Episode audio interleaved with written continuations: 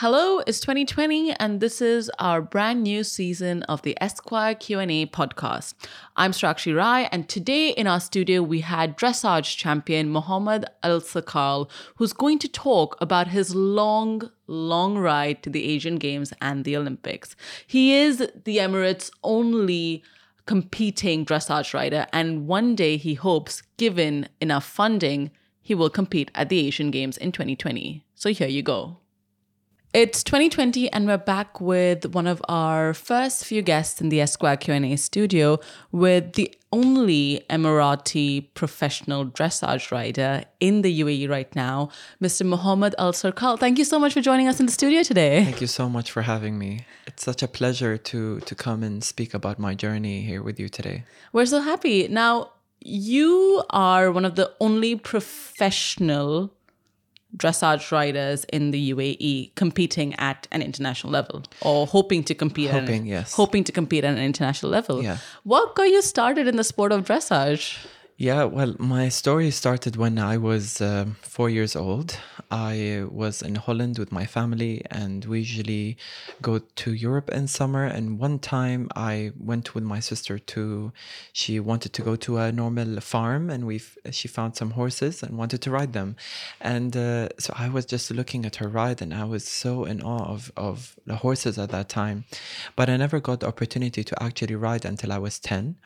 And uh, I remember I went with my cousin one time. He said, you know, I'm gonna go to the stables. I'm gonna ride. Do you want to join? I said, you know, that's a that's a really cool thing. Yeah, let, let me go with you. Let me see what's going on.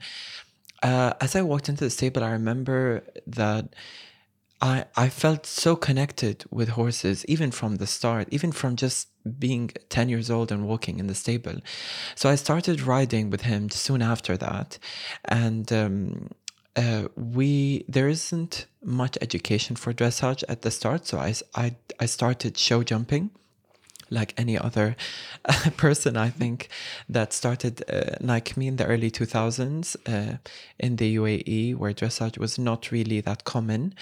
Um, so i did show jumping for till i was 14 and i never felt connected so much to show jumping and that is in terms of feeling in terms of the activity of show jumping.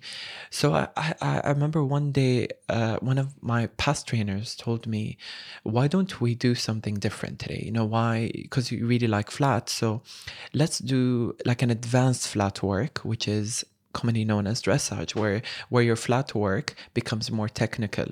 And i was so impressed by working my mind uh, with the horse and creating movements although they were very simple at that time i thought this was this is where i had to be I mean, obviously, with all horse riding activities, it involves just the rider and the horse, right? So, Yeah. be it show jumping or dressage or even just, um, you know, horse racing, it, it requires the person doing the activity and the horse to obviously have a connection. Yeah. Otherwise, it won't really work, Yeah. right?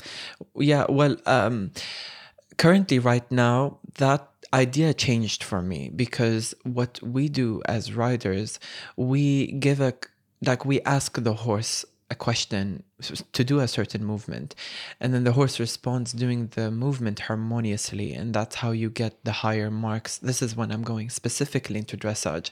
I think I don't know if I can speak for other disciplines in equestrian sports, but I believe that our job as riders is to always ask the horse and uh, with the correct uh, aids, and that the horse responds back uh, with the correct aids for that certain movement. So I'm an equestrian novice. Now Okay. there are some things that I picked up in what you said, which which I want to sort of delve into. How do you give the horse commands to do a particular movement? So uh, it depends on the movement, but usually it starts with the basics. That's where every rider should be. Uh, what should be doing really when when whatever discipline is the basics, which is your walk, trot, and canter. Uh, this is one of the first movements that you learn as a as a as a rider. But we we try we tend to forget. I think mostly I would speak just in the UAE because I'm not really uh, I'm not really sure how it is around. Well, now I'm more common with with what's happening in Europe because I'm training mostly there. But we tend to forget the idea of the asking uh, the ask the give and take and ask questions with the horses. We try to uh, command before we ask and that is one of the things that horses get confused by and this is when tension happens and a lot of things. What i would say uh, for any novice rider or um, some more amateur riders uh, doing whatever discipline i would always suggest them to uh, find and play with a little bit with, with your horse. Try to understand what if you for example squeezed on yeah you squeezed on the saddle a bit what what does that mean? How will the horse react? The more you try and find out these buttons the more the horses respect you in that way in terms of command. So you basically through trial and error Yeah. kind of, you know, with your horse form a pattern of of asking per yes. se? yeah, true. You know uh, the fun uh, well not really funny but it is true.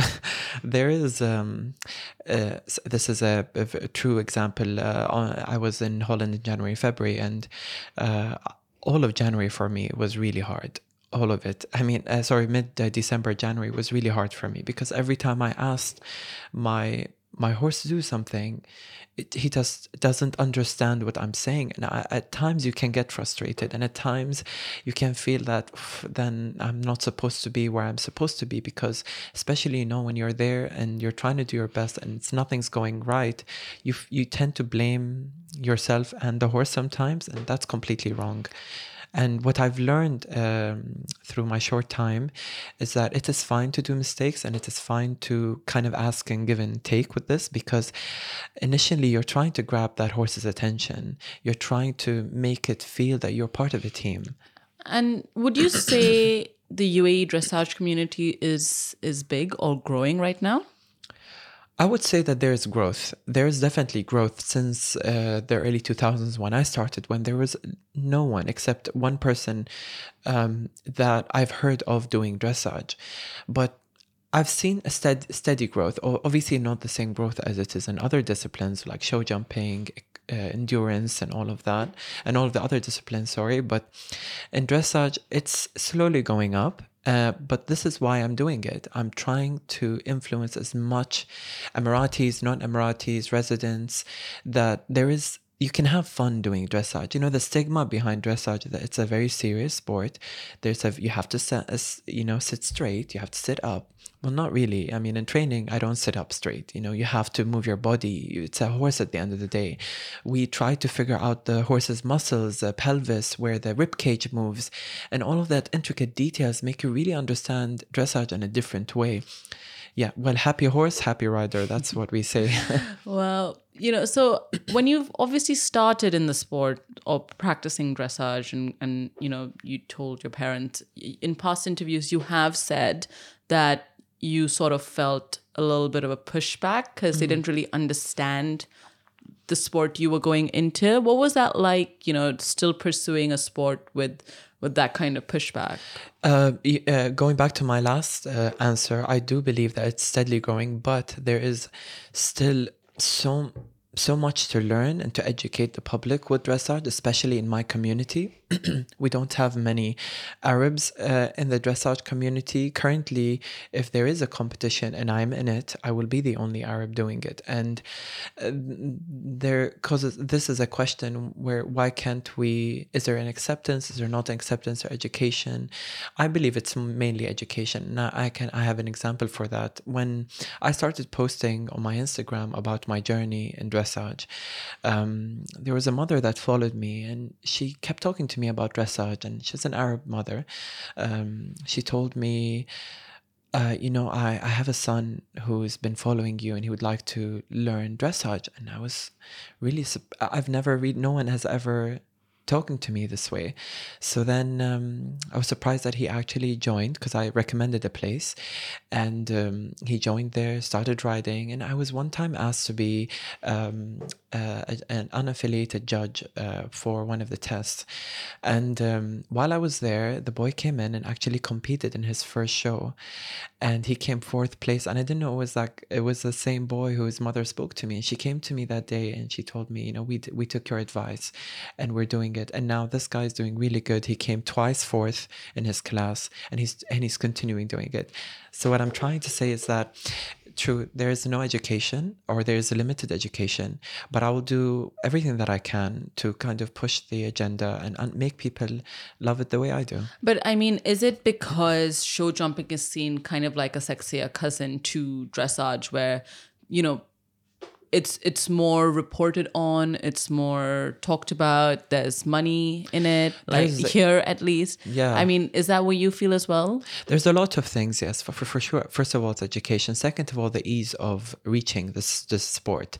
When you look at it in the UAE, there's so so so less uh, trainers around that can give you the right advice to make you love the sport. There will be a lot of people who tell you, you know, we know flat work and we can teach you flat work and that's dressage, and that's not really what we think dressage is. Even us dressage riders, we do flat work before we actually do our movements, which is our dressage movements. Uh, but uh, going back to your question, I think that if there were e- enough trainers, there was education, if all the clubs performed in a way that they're a team uh, trying to educate the youth, which I am trying to do right now, and if also there is funding, obviously with dressage, it's not quick. It's not a quick and go, you ride, you jump, you can go to a show next week. You do have to learn. But there are specific tests that you can do as a novice or an amateur rider and still get into a test and you can also win. Yeah, true. The the funding and the prize money is not the same as show jumping, and nor is anywhere else in the world for fact in dressage, except when you go to the higher uh, levels. But I believe that the funding also is uh, key. Um, may all the clubs I would say are funded. To push show jumping further. If you see the amount of riders right now and who are competing, it almost doubled since the 2000s. Uh, international riders coming here. There's a whole scene going on. There's five star shows, which is a huge FEI show that happens in the UAE twice or three times. Uh, but for dressage, we don't have any FEI shows and we don't have any five star shows and we don't have any international athletes and we don't have the trainers. And so it's a, it's a small community that's trying to become stronger. and would you say now kind of you know your family's previous apprehensions of you doing the sport Mm. uh, do they still do they take it seriously now or are they still kind of like oh Muhammad why don't you just like you know do I mean, my mom's always like- saying, telling me, "Don't you want to work in something with business?" I mean, every mom, but but it is a struggle, obviously, to to to tell your parents or to tell your family that you know I'm leaving my nine to five job, or I am pausing it and not having any more ambitions in the business world because I'm pursuing a career that's mostly known as a as a wealthy money owned kind of backed sport uh, like horses uh, i think any discipline in equestrian sports is so uh, it's costly. But i believe that now slowly my my parents and my family actually all of them are being are more aware that this is not a, a hobby to me. It is i'm treating it like a profession and i'm very adamant to reach where i am. And i think now being nominated for the asian games in 2022 this opened their eyes a little bit more and getting many opportunities from the media like i'm getting today is showing them that no maybe you know what maybe he is serious Well, in, in one of your interviews, there was a statement you made that I thought was very interesting, where you called dressage kind of like a sport for the rich, bored Mm-hmm. housewife. Do you still believe that? Is that something you still, you know, or, or Um, the perception of the sport is that that is one of a rich, bored, you know, housewife. I think I think a lot of people perceive dressage as being either an easy or um, a non-interesting or a second-hand hobby kind of job. And I what I see from what I've experienced currently in the UAE, I haven't really seen the competition that can par with Europe. And that's mainly because the quality of the competition that's there. I don't feel that there's necessarily um, a, a big base for a competition to go as a team currently right now. There are could be there could be horses, but it's individuals that that are important. Now going back to the housewives comment, um, you know, I don't know how I I don't know how I would perceive it right now, but I want to try and motivate as much as I can, even though you're a housewife that does it for fun. It's not a problem to have goals and to succeed and to become something special. Um, but yes, it is still um, kind of uh, it's the scene is still much more where it is uh, trying to be at least serious. Do you think people would take you more seriously in the equestrian community if you were a show jumper, perhaps? I would think about it would be more about the sponsors and the backings that you have, whether it is from the government or private entities like most show jumpers have. But I believe that um, I would get more opportunities, definitely, if I was a show jumper. I would get more horses, definitely. and my community will accept and appreciate it more, even they will still think it's a hobby because being working in an office for them is more ad- admirable than w- be, sitting on top of a horse. Now you train with two specific horses, one here in Dubai and one in Holland. There, are, sh- I don't have anything here currently. No, no one here. No. Oh, I thought you had a horse here. No, uh, she left. She went back to Holland. Okay. This is one of the reasons, one of your points where we talk about, um, yeah, well, is there any competition? Any? I didn't feel that she could handle. Uh, I'm still training and I'm still learning, and my horse is a sensitive, sharp mare that needs a lot of attention, and I decided, you know, if she's gonna be hopefully uh, an Asian Games horse, she needs to be trained at the up the highest level, to at least com- to compare myself with the highest level. So I sent her to Holland to continue her training, and I'm leasing a new horse from Academy Bartels. I got the uh, super opportunity from Imke Schellekens-Bartels, um, past Olympian, and she we've worked together on a certain plan to lease uh, my new hope, also another hopeful Asian Games horse, Edward.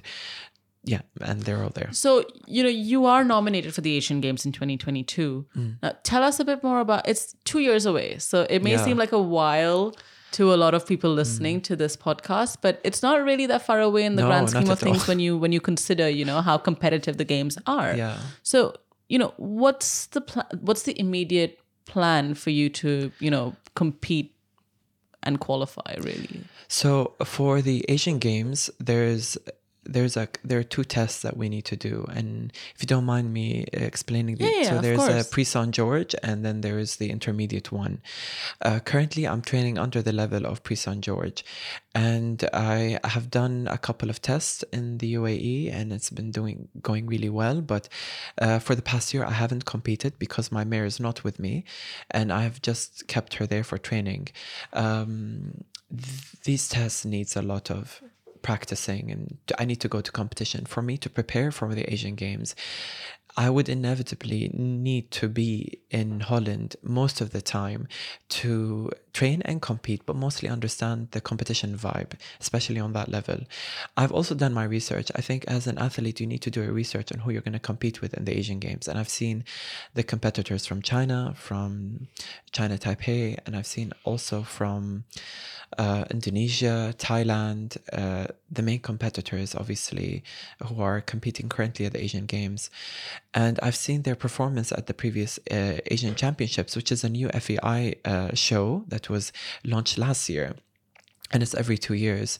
And um, the competition is is fierce. It is strong, and as the UAE, because the UAE has not been in the dressage Asian Games, I would say uh, I'm not really sure of the date, but it would be oh, more than 10 years ago. There was one girl, an Emirati girl, who who went as the first Emirati to compete in dressage, but she did it just. Uh, but that's it. I haven't. We haven't, seen Haven't any UAE. No, I haven't. So what's the what's the, so now you're gonna are you gonna move to Holland to pursue that like to. angle or you know are you still sort of in the planning stages to to sort of try and get to a competing sort of level? I have my planning ready, but the problem is funding. It's so hard. And uh, I know for a lot of listeners out there, um, you know, you expect that if you're in the equine world, that you come, you're well off or you can do it. But really, there are a lot of people out there who are not well off and who are talented. Not necessarily myself, but a lot of people out there who are not funded, who are really, I think, that can do it and that can represent the country. But when I speak personally about myself, it is financially a struggle to completely move there and uh, to to continue training and it's just about training. Um, i've asked a, a time, time ago they would say like how would you go there? And um, you know uh, you would probably live and do everything and you would be by yourself and for me that's not a problem. I would prefer and i actually have a plan from bartels stating the plan for the asian games. Um, i am i have communicated this to the uh, federation to the emirates uh, federation and i've been asking for so much help and i'm actually in the process of looking for sponsors looking for people to um, fund my uh, my journey basically to the asian games and and and forward so they've nominated you for the asian games Yes. but they've not but that doesn't automatically mean that you will officially compete you need to first qualify The difference between the Asian Games and the Olympics is that, well, the other further shows the Olympics and the World Equestrian Games, you need to do the test called the Grand Prix. Mm. And for the Grand Prix, you need a percentage. I'm not really sure about the percentage for the UAE to to succeed in the Grand Prix, but usually around the world it's 68%, 66 to 68%. I know that India is between 67 and 66 and 67%. And there are some Indian riders who have already done really well in the Grand Prix uh, sector, and they're actually moving up and being nominated for the Olympics. But when it comes to the UAE, we don't have a criteria for the Asian Games. Asian Games is always uh, nominated by the National Olympic Committee for the country itself. They see the preferred riders that can present uh, well an image as well as uh, the capable enough in terms of training and if you competed in Europe and you're you're yeah well you have the capacity to do it. Um, so yeah, Asian Games there isn't any qualifications, but the higher levels yes. And eventually the, your goal is to compete in an olympics Yes. at the end of the day Yeah, that's well. There, that's uh, when when I, when you tell me this. For me, I just like the cash signs come in my head because, yeah, it is really hard to be honest, and uh, I it is really because you need to think about this. It is a lot of training, it's a lot of funding, and for a lot of sponsors, they look at it as, but why would I want to sponsor you if there's a lot of limitations on the viewership in terms of who is going to see my my brand? Uh, I come from a marketing background as well, so I I really understand the sponsor's point of view, but there's a lot of respect when it comes to the rider performing really well around the world. Uh, there's the top riders right now are sponsored by the top brands in the world, like Hermes, Aston Martin, uh, Richard Mille, and uh, and more that are taking charge into these dressage uh, athletes. I think there is a possibility to reach the Olympics. I am not doubted, doubting it at all. Uh, there is a Paris Olympics that's in 2024 and then the uh, 2028 uh, Los Angeles Olympics. I'm hoping to shoot for the Olympic in Los Angeles. I feel that that's a good time for me. That's almost 10 years. It's going to get me right with my training and my path and but if the right funding comes and you know the the right and then I can be in in Holland full time training I think Paris is not a long shot. I I was I was actually just thinking about this last week and I was like you know can I can I really do the Paris Olympics in 2024 is that hard? It is really hard. But in the UAE we're fortunate with one thing other than Europe and I can explain this, but this is more technical. Uh, in European countries like you have Norway and uh, well the top leaderboards where you have uh, Netherlands Germany Sweden Denmark they have so many dressage athletes that all are competing to be the top three and top four positions. Uh, and they have a huge nomination process for them to be picked to be part of the A team. In the UAE, we don't even have an A team, not even a B team. So, technically, if I do well in the shows and I score above 66% in the Grand Prix, I am automatically selected for the Olympics. So, there is a very, very high possibility of me actually presenting the UAE and the Arab world for the first time in the Olympics in Paris, hopefully. Well, I mean, it's still, you know, I mean, a while away. Let's Yeah. say, let's say, you know, you get the funding and, you know, you're off to the Asian Games. Like, what would your day to day training uh, routine involve? Because, you know, no one really knows what goes into Yeah. dressage training. So, how do dressage rider, riders really train for competitions? Well, for the Asian Games, what we do is we try to we we don't do all the movements one day because doing the test in one day, I think it's not.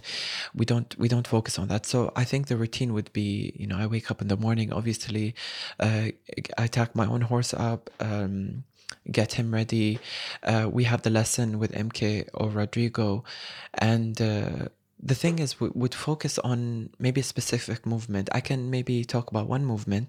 For example, one of the hardest movements for me is the changes, and um, whether it is uh, in the PSG, we have a a four change and a five change, and um, and uh, uh, sorry three and four. And for me it's so hard to get this movement. So what i what we're what we're doing currently is doing it on a short diagonal to do one single change. I'm sorry viewers if i'm being very technical but um, we're doing just um, yeah uh, uh, yeah but a small Yeah. diagonal. So uh, so i focus that on sunday. I would ride probably three days where it will be work and focusing on a movement. The fourth day would be an always a forest ride. I have to take them out just to release and let them let them be horses. The fifth day will always be an off day, and then we go back to the routine again. And now you've recently come back from training in Holland. Yes. And were you happy with the with how your training went? It was really tough, but I'm always motivated when I come back. Yeah. So, you know, we've said we've talked about funding, we've talked about Asian Games, we've talked about, you know, eventually Olympic goals. But what's your short-term goal? Is it is it just funding or is it also to, you know, get people excited about the sport of dressage mm. and maybe sort of, you know, try their hand at it here as well? Well, I've been approached uh, recently by a local club, and uh, they are interested to open the conversation to introduce dressage as one of their main sports in the club, and to have me there representing dressage with them, training and being part of the youth program for dressage, trying to nominate and possibly even get a youth team somewhere in Europe, uh, whether they be Emiratis or non Emiratis. And then after that, also become, I would like to focus on my riding because I'm a rider at the end of the day. There are a lot of people that will confuse um, their their main goals with being either a trainer or a judge. For me, honestly, my main goal is riding and competing. If I get an opportunity to train the youth, and that is a, a, a job that I will do, but I will still focus on my goals. Uh, but yes, I, I would love to be part more of the youth and uh, try to engage them into the sport. And would you say, um, you know, the UAE Sports Federation has been um, super invested and sort of helped you along your journey along the way? I would say that they have, uh, well, they've opened the chance for shows to happen. And uh, I always thank them for uh, having almost 20, 20 shows this year. Um, and it's increasing every year, thankfully. But um, in terms of helping me in my journey, um, they haven't really taken part in it. Although I have spoken to them many times. You know, the funny thing is, I got approached by foreign federations, uh, like the Dutch Federation, that has been really interested in what I'm doing. And I always, you know, ask myself this question, you know, if if I'm being given so many opportunities when I'm in Europe, what is what is what is what's the hindrance here in the UAE? Why is it? Is it really just because of education, or is it like you said, no one really cares, or or is it just possible boredom? I didn't I didn't really understand, but this got me a little bit honestly frustrated with the situation because I am working hard. You know, I'm funding myself with myself. I am working hard. I yeah, my horses are there, true. I don't have a current horse here, and I've spoken to so many people to try and and maybe ride a little bit, compete more, have my name out there again. But it's been super difficult, honestly. Uh, but I'm that's not gonna stop me. But this is a super challenge that I wanted to speak about. Yeah. Yeah. I mean, it is interesting, you know, but so given the the, the youth of of uh, you know, the UAE right now, what would make them interested in the sport of dressage? Seeing someone compete at a global level or have more role models, you know, competing and and Yeah. watching them take part? What what would be you know the enticing factor that young riders would say, you know what, actually, let me try dressage. I think a lot of people are really they don't know what dressage. Uh, not they they don't really know the intricacies of dressage. I think they know okay, it's flat work, it's cool, it's nice, but jumping is more fun. We'll just do that. In terms of youth, you know, I was also sitting with a young girl recently, and I told her, you know, um, because she's doing show jumping and dressage, and she says, you know what, I have to do show jumping because nobody's paying attention to me in dressage. I'm like, oh, but because and that for me was a little bit like shocking because now a lot a lot of part of our youth eh, you know social media is really important. Gi- digital media is growing. And um, i think from a from a social media point of view they don't get that much uh, interactions uh, as they put more show jumping videos than they do dressage. And I keep and I told her, listen, if you make it more, if you're vulnerable with everyone and you talk to them about your goals and you tell them, you know, this is what I'm doing. I'm nine years old. I'll do this. I want to do the youth championship and I want to do the youth World Cup. Then people will start seeing you as an example. With with me being you know i'm over 30 years old and the small boy, a small boy followed me and actually saw my whole process in dressage and came and competed. I really do believe that that people are g- getting more engaged because i'm making dressage fun. The music that i'm putting when i'm riding is current. The the test, the engagement that I'm doing in social media. For example, today I posted uh, like a Q&A on Instagram. This is what's nice about social media. So we have to use these tools. I put a Q&A where you have the multiple choice just to introduce people into my world. And I told them, what do you think this movement means? And so many people were interacting. I've never been like fr- my friends who are non non horsey at all. My horsey friends. I got arguments on Instagram. People were really engaging. Even there were really young kids that were engaging with me. My nieces and nephews, and I was, I was like, you know, there there is something there. There's definitely Yeah. something there. But I just felt that no one really did this before. Um, you remember when I when I told you at the start when I started, there was one girl doing it, and she never engaged at all in terms of nobody knew. But I mean, social media didn't really exist the way it does Exactly, then as yeah. it does now. So No. you, know, you have possibly because of social media have um, An opportunity. an now. opportunity to have a voice and sort of you know Yeah, raise And it- awareness for the sport. I and I think also showing uh, the horses that we ride, making them as you know, because a lot of the dressage horses that we see before, they were always um, stiff and there was no personality. But there are so many amazing athletes like Cathrine Dufour, like Patrik Kittel, um, yeah, Jessica von. I don't know her full name, but Jessica from Germany, Isabell Werth, definitely the queen of dressage, that are making dressage more cool.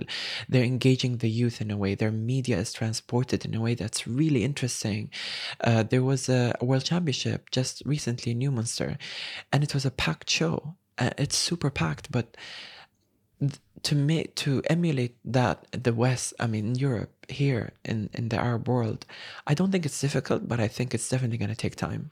Well, on that note, thank you so much for joining us on this, um, you know, Esquire Q and A podcast, this episode, and we're so excited to know more about your journey, and we wish you all the best for your Asian Games, uh, you know, run in 2022. Thank you so much, and thank you for and thank you and Esquire for giving me this opportunity, uh, and I really hope that I try and I- I will, I will hopefully and continuously do my best to support the sport as much as I can.